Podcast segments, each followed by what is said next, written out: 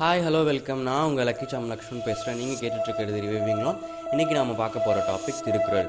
எப்போயுமே ஒரு விஷயத்தை கற்றுக்கிறதுக்கு முன்னாடி அதை பற்றி ஓரளவுக்கு தெரிஞ்சுக்கிட்டு நம்ம அதை கற்றுக்கிட்டோன்னா அதை கற்றுக்கணுங்கிற ஈடுபாடு நமக்குள்ளே அதிகரிக்கும் இல்லையா? அதனால் நம்ம வந்து திருக்குறளை பார்க்குறதுக்கு முன்னாடி திருக்குறளை பற்றியும் திருவள்ளுவரை பற்றியும் ஓரளவுக்கு தெரிஞ்சுக்கிட்டு அதுக்கப்புறமா நம்ம திருக்குறளை பார்ப்போம்.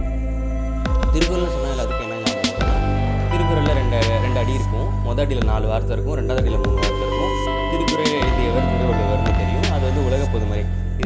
நிறைஞ்சிருக்கும் அதை அது தவிர வேறு என்னென்ன இருக்கோ அதெல்லாம் நம்ம இப்போ பார்ப்போம்.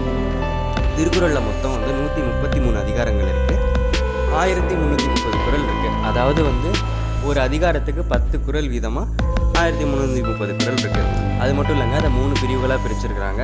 அறம் பொருள் இன்பம் சொல்லிட்டு.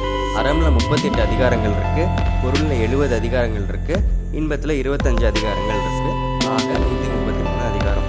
அதோடு மட்டும் இல்லாமல் ஒவ்வொரு பிரிவுகளுக்கும் இயல்களாகவும் பிரிச்சிருக்காங்க. அறத்தில் வந்து நாலு இயல்கள் இருக்கு. பாயிரவியல் இல்லறவியல் ஊழியல் துறவரவியல். அந்த மாதிரி பொருளில் வந்து மூணு இயல்கள் இருக்கு. அரசியல் அங்கவியல் ஒளியியல் அப்படின்னு சொல்லிட்டு. இன்பத்திலையும் ரெண்டு இயல்கள் இருக்கு. கலவியல் கற்பியல். திருவள்ளுவர் ஆண்டு வந்து என்னன்னா கிமு முப்பத்தி ஒன்று கிறிஸ்து பிறப்பத்துக்கு முன்பே வந்து திருவள்ளுவர் ஆண்டு அப்படின்னு சொல்கிறோம் அந்த மாதிரி திருக்குறள் வந்து பதினெண் கீழ்கணக்கு நூல்களில் ஒன்று அப்படின்னு சொல்கிறாங்க இப்போ வந்து நம்ம நான் சொல்கிறேன் இல்லையா?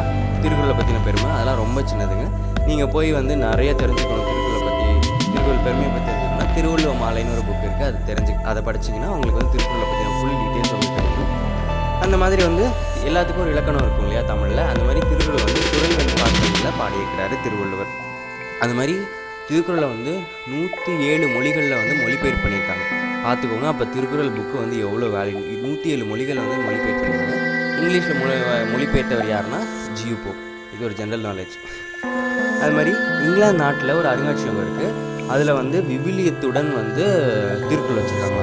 விவிலியம்ங்கிறது வந்து கிறிஸ்துவர்கள் வந்து போற்றப்படக்கூடிய ரொம்ப பெருசாக நினைக்கக்கூடிய புக்கு அதுக்கு இணையாக திருக்குறள் வச்சுருக்காங்கன்னா பார்த்தோம்னா திருக்குறளோட பெருமை எவ்வளோ பெருசு அப்படின்னு சொல்லிட்டு. அது மட்டும் இல்லாமல் இங்கிலாந்து நாட்டு மகாராணி விக்டோரியா வந்து காலைல எழுந்திரிச்ச உடனே திருக்குறளை தான் படிப்பாங்களாம்.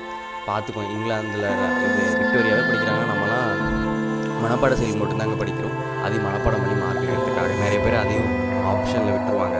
ஓகே நம்ம இந்த வாழ்க்கைக்காக பயன்படுத்தணுன்றதுக்காக சொல்கிறோம் இந்த மாதிரி வந்து சரி அதெல்லாம் விட்டுருங்க. இங்கிலாந்து அங்கே இங்கெல்லாம் விட்டுருங்க. நமக்கு தெரிஞ்ச புலவர்கள் வந்து திரு திருக்குறளையும் திருவள்ளுவரையும் எப்படி பாடிட்டாங்க அப்படின்னு பார்ப்போம். நமக்கு தெரிஞ்சவங்க சொன்ன மூணு பேர் தான். ஒன்று பாரதியார் பாரதிதாசன் ஔவையார். பாரதியார் என்ன சொல்லியிருக்காங்கன்னா வள்ளுவன் தன்னை உலகனுக்கே தந்து வான்புகழ் கொண்ட தமிழ்நாடு அப்படின்னு பாடியிருக்காரு பாரதிதாசன் வந்து வள்ளுவனை பெற்றதால் பெற்றதே புகழ் வையகமே அப்படின்னு சொல்லி திருவள்ளுவர் படிச்சிருக்காங்க அதுங்க வள்ளுவன் வந்து இங்கே பிறந்தாதான் இந்த பூமிக்கே வந்து பெருமையா? அந்த அளவுக்கு வந்து பாரதிதாசன் வந்து பாடியிருக்காரு. அடுத்து அவ்வையார் என்ன சொல்லியிருக்காங்கன்னா அணுவை துளைத்து ஏழு கடலை புகட்டி குறுக தரித்த குரல். அணுனா ஆட்டம். ஆட்டம் எவ்வளோ சின்னதாக இருக்குது யோசிச்சுக்கோங்க அதை குழந்து ஏழு கடலை புகட்டியிருக்காங்களாம். ஏழு கடலை அவங்க எதை மென்ஷன் பண்ணுறாங்கன்னா ஒவ்வொரு ஏழு ஏழு வார்த்தை இருக்கு இல்லையா குரலில்? அந்த ஏழு வார்த்தை ஒவ்வொரு வார்த்தையும் வந்து ஒவ்வொரு கடலுக்கு இணையான கருத்துக்களை வச்சிருக்கு அப்படிங்கிறத சொல்ல வராங்க. அந்த ஏழு கடலையும் வந்து ஒரு ஆட்டம்குள்ளே வந்து புகட்டி ரொம்ப சின்னதாக வந்து மேக் பண்ணதான் வந்து குரல் அப்படிங்கன்னு ஔவையார் சொல்கிறாங்க அப்படின்னா பார்த்துக்கோங்க அதில் எவ்வளோ கருத்து இருக்குது அப்படின்னு சொல்லிட்டு. சரி அதெல்லாம் விடுங்க. ஒரு மனுஷன் வந்து உலகத்தில் நிலச்சிருக்கணும்னா அவன் இருக்க மாட்டான் அவன் செய்கிற செயல்கள் தான் நிலச்சிருக்கும் அப்படிங்கிற நம்ம கேட்டிருப்போம். அதுக்கு பெஸ்ட்டு எக்ஸாம்பிள் வந்து திருவள்ளுவர். திருக்குறள்னு ஒன்று எழுதினாலே அவர் காலம் கடந்து இப்போ வரைக்கும் பேசப்பட்டுருக்காங்க அவருக்கு உருவம் நமக்கு தெரியலனாலும் நம்மளே ஒரு உருவத்தை மேக் பண்ணி அவரை நம்ம வந்து பேசிகிட்டு இருக்கோம் இல்லையா? நம்மளும் அதுக்கு என்ன முயற்சிப்போம். என்ன பண்ண முடியுதான்னு சொல்லிட்டு. அந்த மாதிரி சரி இவ்வளோ பெருமையாக சொல்கிறீங்களா திருக்குறள் அப்படி என்ன தான் சொல்ல வருது அப்படின்னு நீங்கள் கேட்டிங்கன்னா ஒரு மனுஷன் எப்படி வாழணும்? அவன் எப்படி பொருள் சம்பாதிக்கணும்? எந்த வழியில் பொருள் சம்பாதிக்கணும்? எப்படியெல்லாம் வாழ்க்கையை நடத்தணும்? அப்படின்னு சொல்கிறாங்க அது மட்டும் இல்லாமல் ஒரு விஷயத்தை எப்படி கையாளுறது? நட்பாக இருக்கட்டும் கல்வியாக இருக்கட்டும் காதலாக இருக்கட்டும் இந்த மாதிரி விஷயங்கள்லாம் எப்படி வந்து கையாளுறது? எப்படியெல்லாம் நான் வந்து ஃபேஸ் பண்ண ஒரு ப்ராப்ளம் அப்படின்னு சொல்லிட்டுலாம் வந்து திருக்குறள் சொல்லப்பட்டிருக்கு அப்படின்னு சொல்கிறாங்க அது மட்டும் இல்லாமல் திருவள் திருக்குறள் வந்து எல்லா காலத்துக்கும் வந்து பொருந்தும் அப்படின்னு அறிஞர்கள் சொல்லியிருக்காங்க. ஒத்துக்கிட்டு தான் வேணும். ஏன்னா இப்போ நம்ம படித்தா கூட நம்ம வாழ்க்கைக்கும் அது வந்து அப்படியே பொருந்தது இல்லையா? கொஞ்சம் யோசிச்சு பாருங்கள் அது மாதிரி இனிமேல் வரக்கூடிய வாரங்களில் வார வாரம் நம்ம ஒரு குரலை பார்க்க போகிறோம் நான் நடுவில் நடுவில் எனக்கு பிடிச்ச குரலையும் உங்ககிட்ட ஷேர் பண்ணுறேன் நீங்களும் அதே மாதிரி என் கூட உங்களுக்கு பிடிச்ச குரலை ஷேர் பண்ணுங்கள்